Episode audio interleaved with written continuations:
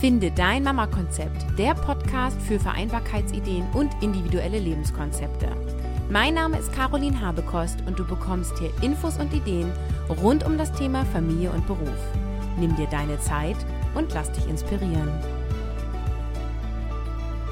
Willkommen zur ersten Duo-Folge. Birte Waratz vom Podcast Glücklich mit Familie und Beruf und ich haben uns zusammengetan und zusammen das Thema, warum Mütter zusammenhalten sollen, eine Duo-Folge aufgenommen. Das heißt, wir sind sozusagen Co-Moderatoren und diskutieren über einige Thesen und Aussagen.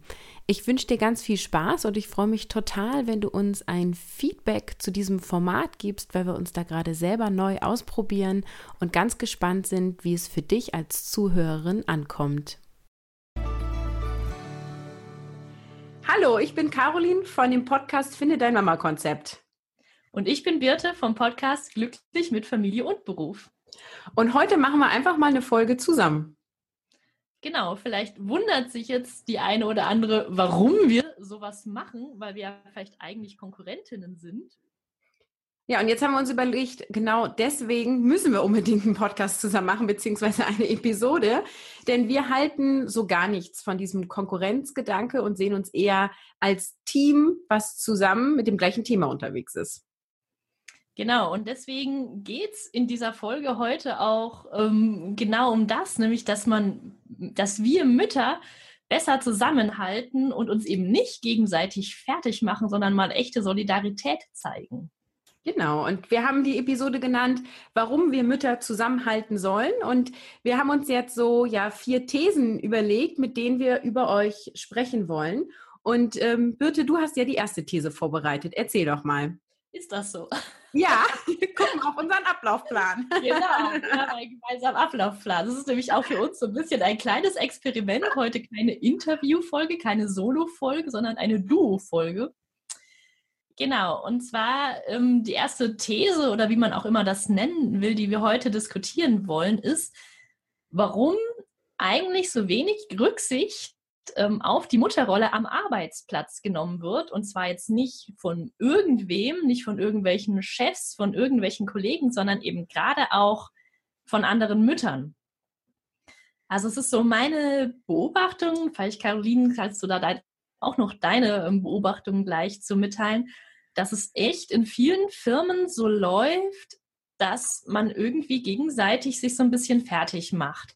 Also da bleibt die eine Mama bleibt zu Hause, weil eben gerade ihr Kind, kind krank ist und gerade die andere Mama, Kollegin, beschwert sich dann darüber. Mhm. Ja, ist genau das, was ich von meinen Mamas höre. Also, dass solche Sätze kommen wie, ach ja, äh, du arbeitest ja nur 20 Stunden, ich arbeite ja 24 Stunden. Genau. Ähm, so, ähm, oder auch sowas wie, also ich habe ja noch keinen Tag genommen, krank wegen Kind mhm. Oder bei mhm. mir unterstützt mich der Partner ja auch, der Vater von unserem Kind. Der hat heute Dienst. Also, dass immer wieder betont wird, wie sehr man selber es doch so viel besser regelt mhm. und damit indirekt eben den anderen anstachelt oder Vorwürfe macht oder der andere es auf jeden Fall oft so aufnimmt und das meistens zu schlechter Stimmung führt. Genau. Und ich habe, was ich auch tatsächlich kenne, so aus Erzählungen, ist die Tatsache, dass es dann andere Mütter gibt mit schon älteren Kindern, die dann vielleicht schon in der Pubertät sind oder auch schon erwachsen und wo dann so diese Sätze kommen wie, also ich war ja nie, habe nie gefehlt, nur weil mein Kind krank war. Das haben wir auch irgendwie anders hinbekommen oder so Sachen. Also wo dann so im Rückblick auch vieles, glaube ich, schön geredet wird und wo man eigentlich denkt, hey, du hast es doch selbst erlebt, du hattest selbst mal kleine Kinder und weißt eigentlich, wie es ist.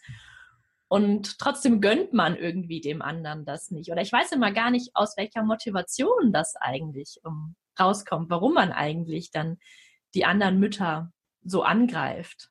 Also ich glaube, dass es einmal wirklich ist, dass wir vergessen, ähm, wie es war und mhm. man eben auch äh, früher, wenn wir jetzt sagen, auch ähm, das sind die Mütter mit den älteren Kindern, die sind oft ja auch drei Jahre voll zu Hause geblieben, weil der Krippenausbau war ja damals auch noch gar nicht so. Das heißt, sie ja. vergleichen dann die Situation mit, äh, ihr Kind war damals drei, mit der Situation von dein Kind ist jetzt eins. Und das ist einfach, mhm. diese zwei Jahre machen in dem Altersfeld ja einen riesigen Unterschied. Und ich glaube auch, dass heute ähm, einfach dieses Bindungsthema groß ist. Man weiß einfach viel aus der Bindungsforschung, dass viel Kontakt mit dem eigenen Kind wichtig ist mhm. oder noch wichtiger ist, als man vielleicht so dachte. Und wir Mütter von heute sozusagen mit den Kleinkindern da anders bedacht sind und andere Prioritäten setzen oft. Und das mhm. macht dann wieder Probleme miteinander. Und ich glaube auch, dass äh, dieser auf, gerade auf dem Arbeitsplatz es Neid ist ähm, wenn ich selber viele Aufgaben habe, dass ich dann immer das Gefühl habe, ach, der andere könnte mir ja was abnehmen, wenn der nicht ein Kind hätte, mit dem, wo er pünktlich zu Hause sein muss oder so, ja. Also mhm. da ist, glaube ich, ganz viel Neid unbewusst. Ähm, und ich glaube, das ist aber auch ein Mechanismus des Menschen. Man möchte ganz oft, ich mache etwas gut oder ich denke, ich mache etwas richtig mhm. und dann soll der andere doch bitte auch meinen Weg gehen. Mhm, und ja. das ist halt eine Annahme, die aus meiner Sicht falsch ist, weil es ja eben nicht den richtigen Weg gibt. Ja. Ja. Und ich habe auch das Gefühl, dass bei diesem Arbeitsplatzthema, dass es da auch immer so, das ist ein wirklich Grund, warum da diese, diese Unvereinbarkeit oft ähm, rauskommt, weil wir nämlich das Gefühl haben, es sind, wir haben zwei komplett voneinander getrennte Lebensbereiche. Ja? Wir sind einmal irgendwie Arbeitnehmer Fachkraft, was auch immer. Und an der anderen Seite sind wir Mutter und diese beiden Bereiche sollen sich doch bitte nicht vermischen. Ja. Ne, also so, das habe ich das Gefühl. Und das wird dann sogar eben eben auch von anderen Müttern oder auch Vätern, die will ich da mal gar nicht ausnehmen, ähm, dann eben noch ähm, forciert. Das heißt, jetzt bist du hier, jetzt ist dein Job und jetzt hast du bitte deine Aufgaben zu erledigen, egal ob du Mutter bist oder nicht. Und ich finde, davon müssen wir eigentlich wegkommen von dieser Einstellung, dass wir dann eben nur Arbeitnehmer sind. Wir sind eben, wir haben verschiedene Rollen in unserem Leben und die lassen sich eben nicht immer haarscharf voneinander abgrenzen. Und ich glaube, wenn da mehr Verständnis wäre, dass man einfach beides hat, mal eine bestimmte Phase im Leben, es ist ja nicht ewig, in der man wirklich kleine Kinder hat, wäre schon viel gewonnen. Ja, das sehe ich auch so, dass einfach mehr Verständnis da sein muss und da können wir auch weitergreifen als zu dem Mutterthema, ja. Also weil alle immer sagen, ja, ähm, da sind dann Mütter, die haben dann einen anderen Fokus, aber auch andere Arbeitnehmer und Arbeitnehmerinnen haben auch mal einen anderen Fokus, ja. Wenn sie frisch verliebt sind, haben sie auch einen anderen Fokus. Mhm. Oder auch wenn irgendwie gerade ein näherer Verwandter gestorben ist oder irgendeine Krankheit, irgendein Schicksalsschlag war, äh, haben die auch einen anderen Fokus und dann sind arbeiten die auch mit einer anderen Motivation und mal sind es Faktoren, die die Arbeit positiv beeinflussen und manchmal vielleicht sogar auch negativ. Und ich ja. würde jetzt nicht pauschal sagen, ein Kind hat einen positiven oder einen negativen Einfluss auf deine Arbeitsweise, aber mhm. es verändert uns. Und es gibt uns Ressourcen und es nimmt uns bestimmt auch Kraft und Energie, Thema Schlaf. Ja. ähm, aber dafür kommen wir dann mit anderen Sachen um die Ecke. Und man muss einfach, ich finde, also was wir brauchen, ist mehr Akzeptanz von so ist es und mhm. diese Idee von, jetzt bin ich nur berufstätige Frau und heute Nachmittag bin ich nur Mutter, ist aus meiner Sicht nur, ähm, also eine Illusion und führt zu Stress. Wir sind immer beides und natürlich spielt eine Rolle in einer ähm, Lebensphase beziehungsweise auch an einem Moment des Tages eine größere Rolle. Ne? Jetzt sitzen wir hier beide gerade und sind unsere Rolle als Podcasterin primär. Und mhm. heute Nachmittag, wenn wir unsere Kinder abholen, da sind wir dann primär Mutter. Was aber nicht heißt, dass ich jetzt gerade keine Mutter mehr bin. Ja. Ja, und ich glaube, man kann da einfach zusammenfassend es so festhalten, dass was wir so rausgeben können, dass man einfach mehr Rücksicht aufeinander nimmt, einfach ein bisschen empathischer ist, ein bisschen feinfühliger. Wie ist es gerade beim anderen und warum entscheidet der sich so und warum arbeitet der eben vielleicht nur 20 Stunden oder warum bleibt er jetzt eben beim Kind? An dem Tag daheim und warum macht es eben jemand anders nicht, dass man da einfach ein bisschen toleranter, rücksichtsvoller ist. Ich glaube, das wäre schon ein Lösungsansatz zumindest, der ja. in die richtige Richtung geht. Einfach Akzeptanz, weil man muss ja auch sagen, es bringt ja auch nichts. Der andere wird sich nicht ändern. Genau. Und es geht ja immer darum, erstmal gut für sich selber zu sorgen. Also habe ich jetzt einen Nachteil dadurch, dass der andere so arbeitet, wie er arbeitet? Wenn mhm. ja, dann lass uns da sachlich drüber reden und lass uns eine Lösung im Team finden, ähm, weil da sind sicherlich noch andere Menschen beteiligt. Und dafür gibt es ja auch Teamsitzungen und Vorgesetzte und in was für einem Kontext man auch immer arbeitet. Ähm, oder sind da andere Sachen, die mich antriggern? Ähm, die eigentlich gar nicht zu dem Arbeitsplatz zu tun haben. Und oft ist es nämlich eben Zweiteres. Und vielleicht ist das auch eine schöne Überleitung ähm, zu unserer zweiten These. Und zwar, dass unbedachte sprachliche Äußerungen ähm, automatisch zu einem Konkurrenzverhalten führen. Mhm. Und was ich damit meine, sind diese Äußerungen wie, ach, ähm, du stillst noch oder immer noch. Immer noch, genau, das ist dann nochmal ein, ein, ein da drauflegen. Oder auch solche Äußerungen wie, oh, guck mal, mein Kind krabbelt schon oder äh, Mhm. bei uns gerade Thema, der erste Zahn ist raus, sind alle Mhm. ganz stolz. Ähm, was löst das bei den anderen Müttern aus? Was meinst du? Also ich, ja, das, ähm, oh Gott, ich bin erstmal da, ich muss mich da erstmal selber, dass ich mich da selbst erwische, dass ich auch solche Äußerungen von mir gebe. Ich habe ja ein, ein Kind, was sehr, sehr früh gekrabbelt ist, mit sechs Monaten schon, und man ist dann irgendwie einfach stolz wie Bolle, wenn du so ein Kind hast mit sechs Monaten, das bewegt sich und du hast das Gefühl, du musst das jetzt allen erzählen. Und erzählt das natürlich auch den Müttern, deren Kinder noch nicht krabbeln, wo das vielleicht auch noch in weiter Ferne ähm, liegt. Und ich habe das dann selbst manchmal so gemerkt, ich in meiner Euphorie berichte das dann, erzähle das dann und du merkst, es kommt entweder gar keine Reaktion zurück oder es kommt halt so ein Hm.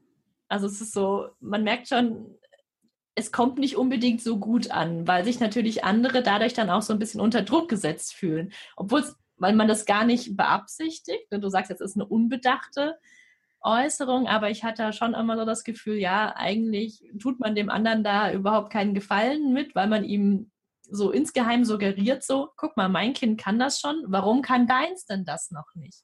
Ist Mhm. das so ein bisschen zurückgeblieben vielleicht, was überhaupt nicht der Fall ist. So. Mhm. Aber ich glaube schon, dass, dass man einfach beim anderen so das Gedankenkarussell anstößt. So, ne, müsste mein Kind das jetzt nicht auch schon können? Warum haben wir denn noch keinen Zahn? Ist irgendwo, haben wir irgendwas falsch gemacht? Was man mit Zähnen ja, ist ja diesen Quatsch überhaupt nicht machen kann. Aber Ja. ja. Vor allem bei den Zähnen ist ja auch, es ist ja ganz gut, wenn die später kommen, weil dann fallen sie auch später ein und dann kommen später, äh, sp- später aus und dann kommen später die neuen Zähne. Und bis man Kindern richtig gut die Zähne putzen kann, dauert das ja auch, ja. Also es ist viel besser, wenn der bleibende Zahn erst mit sieben Ja. Lebensjahren kommt, als mit vier, Ja. aus meiner Perspektive. Und trotzdem wollen wir aber immer, dass die ganz schnell Zähne kriegen und ganz schnell groß werden. Und ich Mhm. glaube, da liegt eine Ursache darin, wie wir geprägt sind. Ähm, Das hat einfach auch was mit unserem Bildungssystem zu tun und mit unserem beruflichen Orientierung. Höher, schneller, weiter, mehr Mhm. Erfolg, höhere Positionen. Das sind Sachen, auf die sind wir stolz. Das finden wir gut. Da haben Ja. wir uns Ziele gesetzt. Das haben wir erreicht.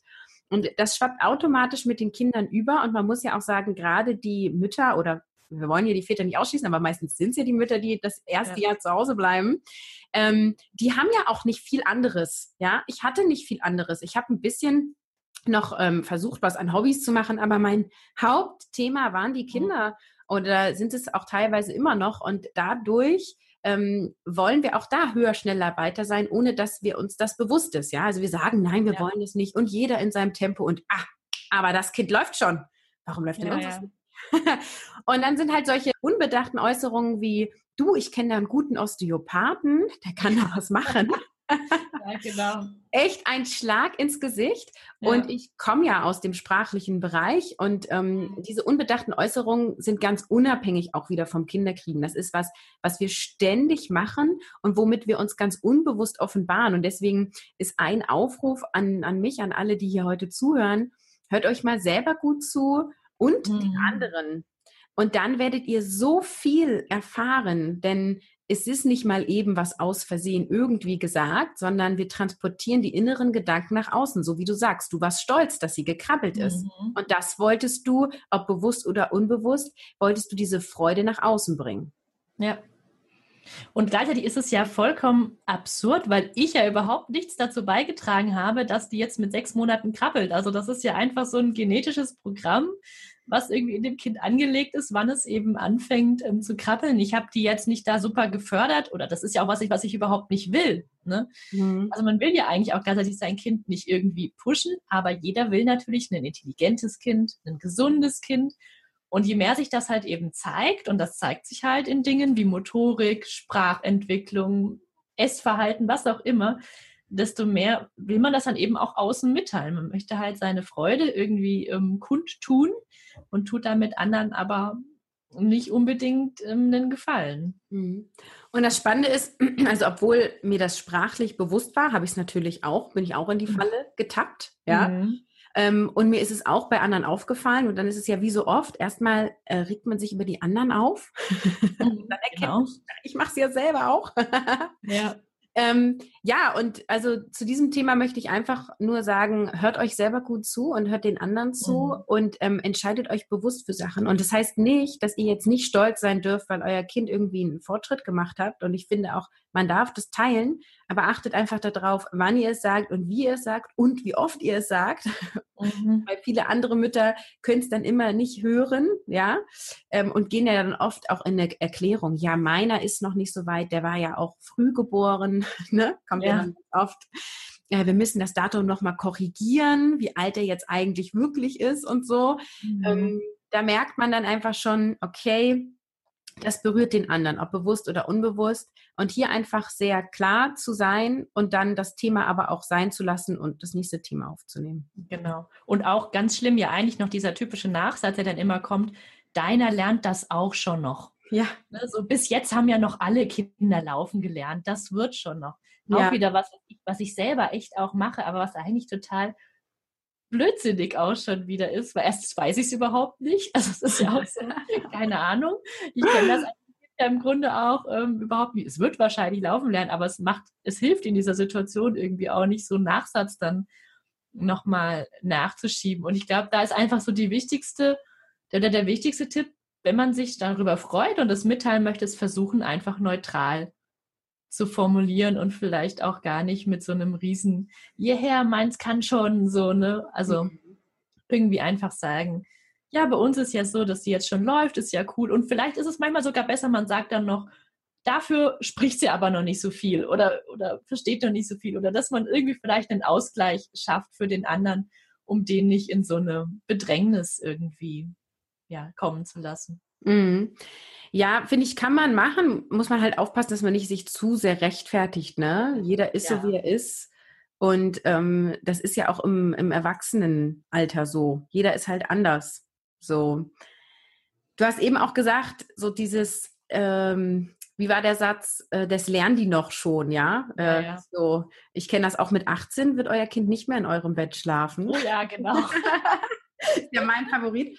Und das ist ja auch so ein ähm, Generationskonflikt. Was sagst du zu diesem Thema? Genau, das ist das, der nächste Punkt, den wir so auf unserer Liste hatten, den wir so auch beobachtet haben, wenn es um das Thema Konkurrenz und Zusammenhalt geht. Das ist oft auch tatsächlich so ein ja, Generationenkonflikt, habe ich es jetzt mal genannt. Das ist vielleicht ein bisschen überspitzt, wo es darum geht, es kann mit der eigenen Mutter sein, aber auch ähm, mit anderen älteren Leuten, die schon große Kinder haben, erwachsene Kinder haben, vielleicht schon selber Enkel sogar haben, wo man, ach, das ist jetzt so schwer in, in Worte zu fassen, muss aufpassen, dass ich mich nicht verhaspel. Ähm, ja, so Sätze, vielleicht kennt ihr das wie sowas, euch hat das das damals auch nicht geschadet. Mhm. Ne? Also das ist ja so ein, so ein typischer Satz, wenn irgendwie man macht als Mutter was anders, achtet zum Beispiel darauf, ich weiß nicht, dass das Kind möglichst wenig Süßigkeiten isst. Ja, das Kind bekommt vor dem dritten Geburtstag grundsätzlich keine Schokolade und dann kommt aber die Oma, will dem Kind Schokolade geben, du sagst, nee, will ich nicht und dann kommt so ein Satz wie, ja, euch hat das damals auch, auch nicht geschadet, oder? Und was ich so dahinter so ein bisschen vermute, ist, dass es so ein, ja, auch wirklich so ein Konkurrenzgedanke, so nach dem Motto, ähm, Oh ich habe den Faden verloren. Dann gehe ich doch einfach mal weiter. Aber red du mal weiter.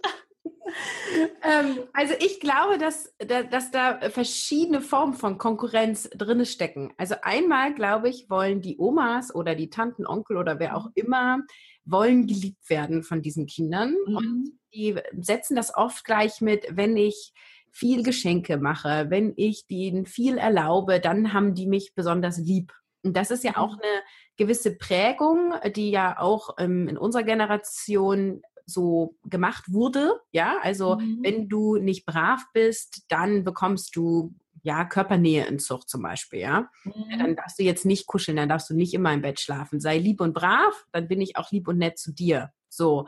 Und das ist was, was die ältere Generation immer noch versucht, mit unseren Kindern zu machen.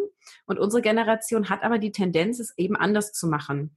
Und mhm. das, das ist ein Problem. Und es geht einfach nicht darum, wen hat das Kind am allerliebsten, sondern es geht ja darum, dass unsere Kinder begleitet werden, sich entwickeln können und auch mhm. noch weitere Bezugspersonen haben, außer die Eltern. Das ist auf jeden Fall ein Wert, den ich für mich und meine Familie habe, dass ich das gut finde, dass sie eine gute Bindung haben zur Oma, zur Tante, zu Onkel, wer auch immer, ja, aber dass dann noch andere Bezugspersonen sind. Und die versuchen sich das, ich sag mal ganz böse, einzukaufen. Das mhm. ist der eine Konkurrenzgedanke und der andere ist halt so, die sehen ja auch, wie gestresst wir sind, ja. Also wenn da jetzt ein Tag, bleiben wir mal bei dem Beispiel, da liegt jetzt an Weihnachten jetzt alles überall voller Schokolade. Wir Erwachsenen greifen alle zu und wir sagen zu unserem Kind, äh, nee, das ist jetzt aber der letzte Bonbon, das ist die letzte, die letzte Schokolade. Oder vielleicht darf es sogar gar nicht, ja, weil du sagst vor drei vielleicht gar nicht. Meine Kinder sind drei und fünf, die essen Schokolade. ähm, dann dann haben die halt das Gefühl, wir machen uns jetzt unnötig Stress. Ja, mhm. weil uns hat es ja auch nicht geschadet. Und ähm, dieses uns hat es auch nicht geschadet ist ja auch irgendwie so ein Satz, der überhaupt nichts aussagt, weil ob es uns geschadet hat oder nicht, weiß ja keiner. Nee, wissen wir nicht. genau. Ja, und ich, ich glaube, dass auch noch ähm, was anderes dahinter steckt, nämlich auch so ein bisschen die Angst, vielleicht nämlich was verkehrt gemacht zu haben. Ja dieses nämlich, und zwar aber einfach aus einem Unwissen heraus. Ja, also wenn ich dann jetzt eben so an die, an die Großmutter denke, die, die dann für sich das vielleicht rechtfertigen muss. So, ne? Ich habe das doch damals, ich habe mein Kind so nach bestem Wissen und Gewissen doch erzogen. Wir haben doch alles gemacht, damit es euch gut geht. Und dann eben zu sagen, und jetzt kommt eine jüngere Generation, die neues Wissen hat, neue Erkenntnisse, ja auch wissenschaftliche Erkenntnisse. Man, man lernt ja einfach immer ähm, mehr dazu. Es gibt einfach mehr Sachen, die man jetzt weiß im Vergleich von vor 30 oder 40 Jahren. Und die dann Angst haben, boah, damals habe ich vielleicht doch was verkehrt gemacht und sich vor sich selbst so ein bisschen rechtfertigen wollen, was wie ich finde gar nicht notwendig ist, weil es ja vollkommen okay ist, wenn sie damals eben die Dinge gemacht haben, weil sie es für richtig hielten und sie heute ja vielleicht auch nicht mehr machen würden, wenn sie heute noch mal kleine Kinder hätten. Ja, ich glaube, das ist auf jeden Fall so und da hilft ein Satz und zwar einfach dieses jeder macht es so gut, wie er kann oder jeder hat genau. es gut gemacht, wie er konnte. Ja. Genau. Und das ist einfach mit diesem Satz geht ganz viel gefühlt in die Heilung, ja? Mhm. Ähm, und wir wissen ja auch nun tatsächlich nicht, wie viel Schokolade wir irgendwie als Kinder gegessen haben und wie viel uns das geschadet haben. Vielleicht ja. wäre ich ohne heute schlanker oder hätte weniger Lust auf Nutella. Ja, ja ich weiß es nicht. Ähm, aber es ist ja nun mal so, wie es ist. Und unsere Eltern haben immer versucht, es gut zu machen.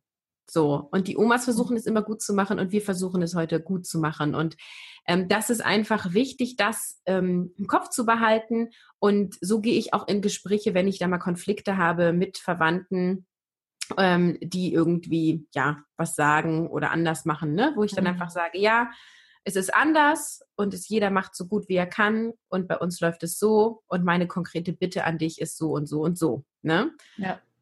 Ja, wollen wir dann rübergehen zum nächsten und letzten genau, Thema? Genau, wir haben noch haben. eine These vorbereitet. Weil da sind wir nämlich, ach, wir haben das so geschickt ja, gemacht, ne? Das ist eine super Überleitung.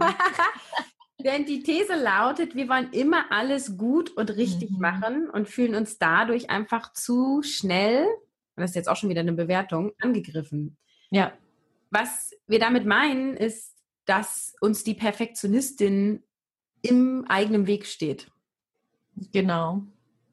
Und gleichzeitig ähm, auch, also dieses immer alles richtig machen wollen und manchmal aber eben gar nicht zu wissen, wissen, zu wissen können, oh Gott, wissen zu können, wie es denn richtig geht, ähm, ist ja auch so ein Punkt. Also das hatten wir ja eben schon. Vielleicht, jetzt nehmen wir mal das Thema Stillen oder Schlafen, egal was man da jetzt hernimmt. Bei den einen schläft das Kind lange im Familienbett, die halten das für wichtig, bei den anderen schläft das Kind schon früh im eigenen Kinderzimmer, weil sie, ist, weil sie das für richtig halten. Und der Punkt ist immer so, wir können ja heute gar nicht abschätzen, wie sich das später mal auswirken wird auf unser Kind. Also die einen sagen dann, ja, dadurch wird unser Kind selbstständig früher, kann besser alleine einschlafen. Und die anderen sagen, bei uns hat es viel mehr Nähe und dadurch wird es selbstbewusster, weil es viel mehr Vertrauen hat. So, ne? Also jeder hat ja seine Argumente, warum er den einen oder anderen Weg will. Also jeder will es richtig machen. Und warum wir so ein bisschen, und wir haben aber gleichzeitig Angst, dass wir es eben doch falsch machen, weil wir die Zukunft nicht kennen, weil wir die, doch die genauen Auswirkungen nicht kennen.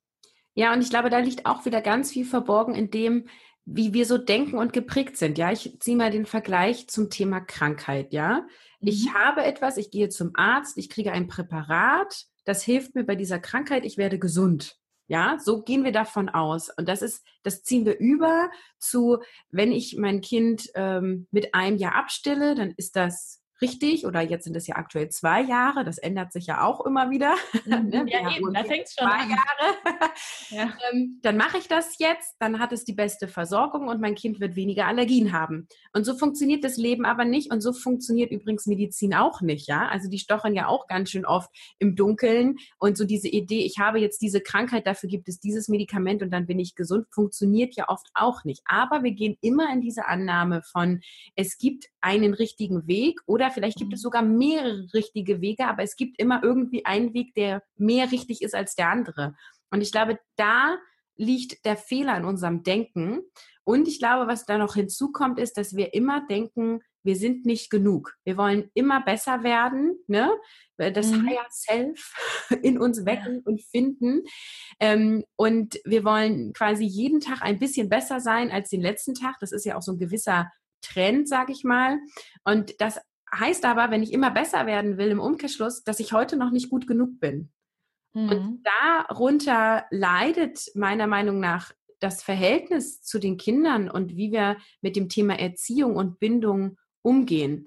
Wenn wir immer glauben, wir sind nicht gut genug, werden wir immer aus dem Mangel heraus handeln. Mhm. Ja. Und ich glaube, und das ähm, und das ist ja, das machen wir uns ja schon gegenseitig mit fertig. Und dann schlimm wird es eben noch, wenn dann eben noch von außen wieder andere kommen, die dann eben meinen, sie kennen jetzt aber den richtigen Weg in Bezug auf Stillen, in Bezug auf Schlafen, in Bezug auf egal was. Und dann meinen, sie müssen uns jetzt sagen, dass wir das auch noch falsch machen. Ne? Das ist ja dann so das, das Problem wieder mit dieser Konkurrenz oder mit der Solidarität, dass wenn wir glauben, wir haben den richtigen Weg, meinen wir, alle anderen müssen es auch so machen, obwohl die vielleicht vom Gefühl her denken, das ist für sie gar nicht der richtige Weg. Ich habe da ein ganz tolles Beispiel zu und ich habe das in irgendeiner Podcast-Episode auch schon mal erzählt. Ich habe eine Freundin, die hat inzwischen zwei Kinder und der erste ist, ich sag mal, sehr brav und lieb. Die hat Nein gesagt, dann hat der Nein gemacht. Ja? Mhm. So, sie hat gesagt, so, jetzt gibt's keine Kekse mehr, dann hat er keine Kekse mehr gegessen. Und also ein Kind sehr leicht im Umgang. Und in unserer Krabbelgruppe und später Spielplatztreffgruppe ähm, waren wir immer alle beeindruckt. Ne? Unsere Kinder immer mhm. gemeckert, gemäkelt, irgendwie so. Und, ne, und dann sagte sie immer, ja, sie war halt immer konsequent, sie hat das durchgezogen, nein ja. heißt nein, es gibt nichts anderes so. Und war völlig davon überzeugt, es ist ihre gute Erziehung, warum ihr Kind sich so verhält, wie es sich verhält. Dann haben sie ein zweites Kind bekommen. Mit dem sind sie genauso umgegangen. Ähm, und der ist überhaupt nicht so. Mhm. der versteht Nein bis heute nicht. Doch, tut ein bisschen. Aber da muss man schon echt mehr durchgreifen. Und so dieses, ähm, diese Annahme, ich muss nur konsequent genug sein, dann wird das irgendwann verstehen, mhm. hat auch nach Jahren immer noch nicht zu 100 Prozent gefruchtet. Das heißt, ja. aus meiner Perspektive hat es überhaupt nichts damit zu tun, wie konsequent jemand ist oder wie gut jemand erzieht, sondern jedes Kind ist anders. Und du kriegst die einen Kinder damit, dass du ganz klar sagst, nein heißt nein und ja, und dann irgendeine Konsequenz aufzeigst. Das kann ja jeder machen, wie er möchte, ja. Mhm. Denn das, das, das vielleicht reagiert das Kind gut darauf und der Bindung schadet es nicht, okay, dann mach es. Bei anderen funktioniert es besser, wenn du das Warum dahinter erklärst, ja. So Kinder, die immer alles wissen wollen. Warum darf ich denn jetzt nicht die ganze Tafel Schokoladen essen? Warum darf ich denn nur ein mhm. Stück, ja? Dann kriegst du die eher darüber. Da sagen dann die anderen, okay, du fängst viel zu viel an zu diskutieren, ja, das, dein Kind ist vier ja. oder drei. Warum diskutierst du jetzt mit dem? Und dann kannst du halt sagen, weil mein Kind tickt so. Ja, wenn du sagst, ja. zu viel Schokolade, dann sehen die das eher ein. So. Und ja, ich könnte jetzt noch fünf andere Beispiele nennen, aber ich glaube, es ist schon klar, was ich damit meine. Jedes genau, das ist anders. Dieser, ja, und das ist dieser Trugschluss, nämlich, dass ich glaube, bei mir klappt was. Ja, mein Kind schläft durch, seit es acht Monate alt ist. Deswegen weiß ich, wie das geht, dass Kinder durchschlafen. Mhm. Und das stimmt aber halt eben nicht. Und aber ich habe das Gefühl, wenn das bei mir so ist, und gerade bei, ich bin ja erst Mama sozusagen mit einem Kind, hat man ja erst so ein Kind durchgemacht und hat eben seine Erfahrung, Kind schläft durch, Kind isst alles oder was auch immer. Und dann habe ich das Gefühl, weil ich das ja, weil das bei uns ja klappt, weiß ich, wie der Weg geht für alle Kinder. Und dann mhm. gebe ich Tipps für andere Mütter, bei denen das eben nicht so funktioniert, bei denen die Kinder beim Essen deutlich mäkliger sind oder bei denen die Kinder eben abends nicht durchschlafen, sage ich, hey, du musst das so und so machen. Und das ist eben leider immer gar nicht so richtig und setzt die anderen vielleicht auch wieder unter Druck, weil sie das Gefühl haben dadurch, sie machen was falsch, weil bei anderen klappt's ja auch. Warum klappt's denn bei uns nicht? Und das ist eben die Antwort, die du gegeben hast.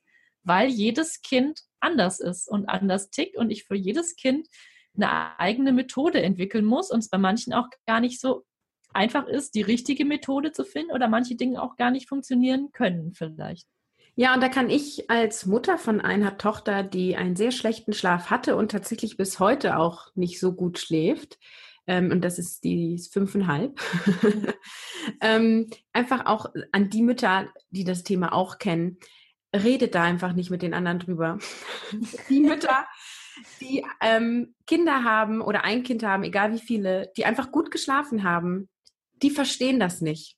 Also das mhm. ist so, das klingt vielleicht auch ein bisschen böse und auch die toleranten Mamas mit gut schlafenden Kindern, mit denen kann man vielleicht mal drüber kurz reden. Aber erstens ist es frustrierend, zweitens, sie verstehen dich nicht. Und auch, nee. auch ich kann, ähm, konnte, bevor ich äh, das nicht erlebt habe, nicht verstehen, wie das ist, wenn du nur anderthalb Stunden schläfst und wieder geweckt wirst die ganze Nacht durch, ja. Mhm. Das, ne, ich weiß jetzt, warum Schlaf eine Foltermethode ist.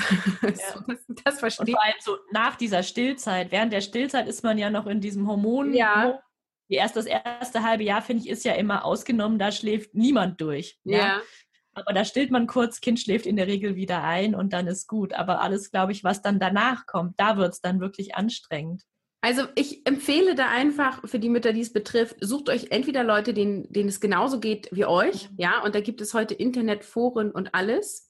Ähm, mhm. Oder fokussiert euch einfach auf das, was bei euch gut funktioniert, ja, weil vielleicht lässt sich dein Kind besonders gut stillen oder ist schon relativ weit in der Entwicklung. Ne? Also oft ist das so, dass die Kinder, die viel wach sind, auch schneller in der Entwicklung sind, weil die haben ja viel mehr Zeit Neues zu lernen, weil die schlafen ja weniger. ja, also man kann immer auch die Seite von beiden Medaillen sehen und, das weiß ich noch ganz genau, das hat meine Cousine mir den Tipp gegeben, als meine Kleine klein war und wir telefoniert haben und sie sagte, Caroline, Mütter, die dürfen lügen. Ich sag, warum das denn? und dann sagt sie, wenn dich jemand fragt, ist besser geworden, sag einfach ja und wechsel das Thema. Ne? Weil sonst gehst du immer wieder in ja. das Problem rein. Und wenn, wenn sie fragen, läuft es besser und du sagst, ja, ist es ja auch vielleicht gar nicht gelogen, weil vielleicht hat das Kind ja fünf Minuten länger geschlafen als. Genau, ein bisschen ja? besser läuft bestimmt. also, und das hat mir tatsächlich geholfen. Das ist jetzt nicht so, dass ich mhm. rumgegangen bin und gesagt habe, oh, wir schlafen durch und alles ist super. Aber ich habe aufgehört, immer davon zu reden, was nicht läuft Mhm. Und das hat tatsächlich das Verhältnis, um dann wieder den Umkehrschluss zu dem Thema Konkurrenz ja, zu bekommen, mhm. ähm, um da raus zu sein. Also um trotzdem auf den Spielplatz gehen zu können oder zum Krabbelgruppe, zum P-Kip, zum Babyschwimmen, was auch immer man irgendwie, worauf man Lust hatte. Ähm, und da einfach trotzdem auch das Gefühl zu haben von, wir sind eine Gruppe, wir sind alle Mütter, haben Kinder im ähnlichen Alter und nicht mit, und ich bin die, die das Kind hat, was immer noch nicht gut schläft. Mhm. Ja, also selbst auch sei selber, und vielleicht können wir damit auch zum Fazit kommen. Ja. Sei selber dir bewusst, was du sagst und welche Signale du aussendest, mhm. weil du bekommst dann auch mehr davon. Wenn du mehr schlecht über dich selber redest oder schlecht über andere, dann wird es auch mehr auf dich zukommen. Und wenn du mehr davon berichtest, was gut läuft oder vielleicht auch mal ein anderes Thema ansprichst, ja, vielleicht mal nicht die Entwicklung des Kindes oder Schlaf oder Stillen, sondern rede über, weiß ich nicht, was gerade bei euch in der Stadt los ist oder Thema Wiedereinstiegplan hatte ich jetzt auch gerade im Podcast, was auch immer, ähm, dann ändert sich der Fokus. Mhm. Ja. Puh, ja, spannend alles. Jetzt haben wir ganz ähm, viel geredet und was einfach so unser Ziel ja mit dieser Folge war, zu zeigen, es ist ja einerseits unser Beispiel, ja, das heißt, wir zwei vermeintliche Konkurrentinnen, weil sehr, sehr ähnlicher Podcast mit sehr, sehr ähnlichem äh, Konzept machen, aber trotzdem eine Folge zusammen. Das heißt, wir kooperieren statt um Konkurrenz zu machen. Und eigentlich ist das das, was wir uns auch für alle Mamas und Papas da draußen wünschen, dass ihr euch, wir uns nicht gegenseitig fertig machen, sondern zusammenhalten. Denn ich glaube, das ist ein ganz großer Punkt, wie Vereinbarkeit gelingen kann. Ja, mal abseits von diesen ganzen harten Faktoren, die der Vereinbarkeit im Wege stehen, sind es auch wir Mütter, wir Eltern, wir Väter selber, die dem auch manchmal einfach im Wege stehen und es uns gegenseitig nicht leicht machen. Ja, das sehe ich genauso, deswegen sind wir ja auch zusammen hier. Genau. Und ich genau. finde auch, dass tatsächlich, wenn man sich zusammentut, ein viel größerer Mehrwert entsteht. Ja, mhm. also dadurch, dass, ähm, also ich bin mir sicher, das wird heute auch nicht unser letztes Projekt sein. Ja, mhm. wir können uns austauschen, wir können uns gegenseitig äh, brainstormen, welche Themen angehen, unsere Erfahrungen. Ja, und gemeinsam können wir dadurch ein noch größeres Angebot für Mütter machen zum Thema Vereinbarkeit von Beruf und Familie. Und wir verlieren dadurch nichts. Wir werden dadurch nichts verlieren, weil es ist nicht so, dass jemand, der dein Podcast hört, meinen nicht hören wird oder andersrum. Ja, sie werden ja. beide hören oder sie werden mal eine Episode bei dir hören und mal bei mir. Wir haben ja auch immer wieder Themenschwerpunkte und für den einen passt es dann gerade hier nicht so, dann ist doch wunderbar, wenn er zu dir ausweichen kann. Also es geht ja wir schaffen damit ja ein großes Ganzes und wir verlieren dadurch nicht. Das ist so ein bisschen, ne, man sagt ja auch immer, äh, wenn man Liebe teilt, wird es nicht die Hälfte, sondern das Doppelte, ja, mhm. oder Glück.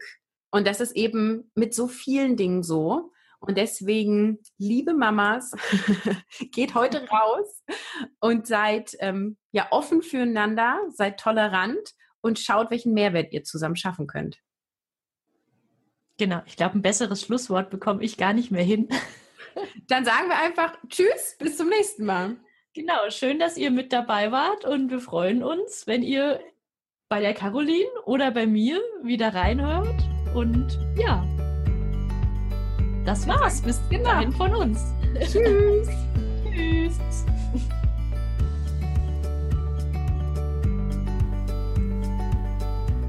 In dieser Episode haben wir öfter das Beispiel Schlaf angebracht, eben weil es ein großes Thema ist für alle Mütter mit Säuglingen oder auch Kleinkindern oft noch.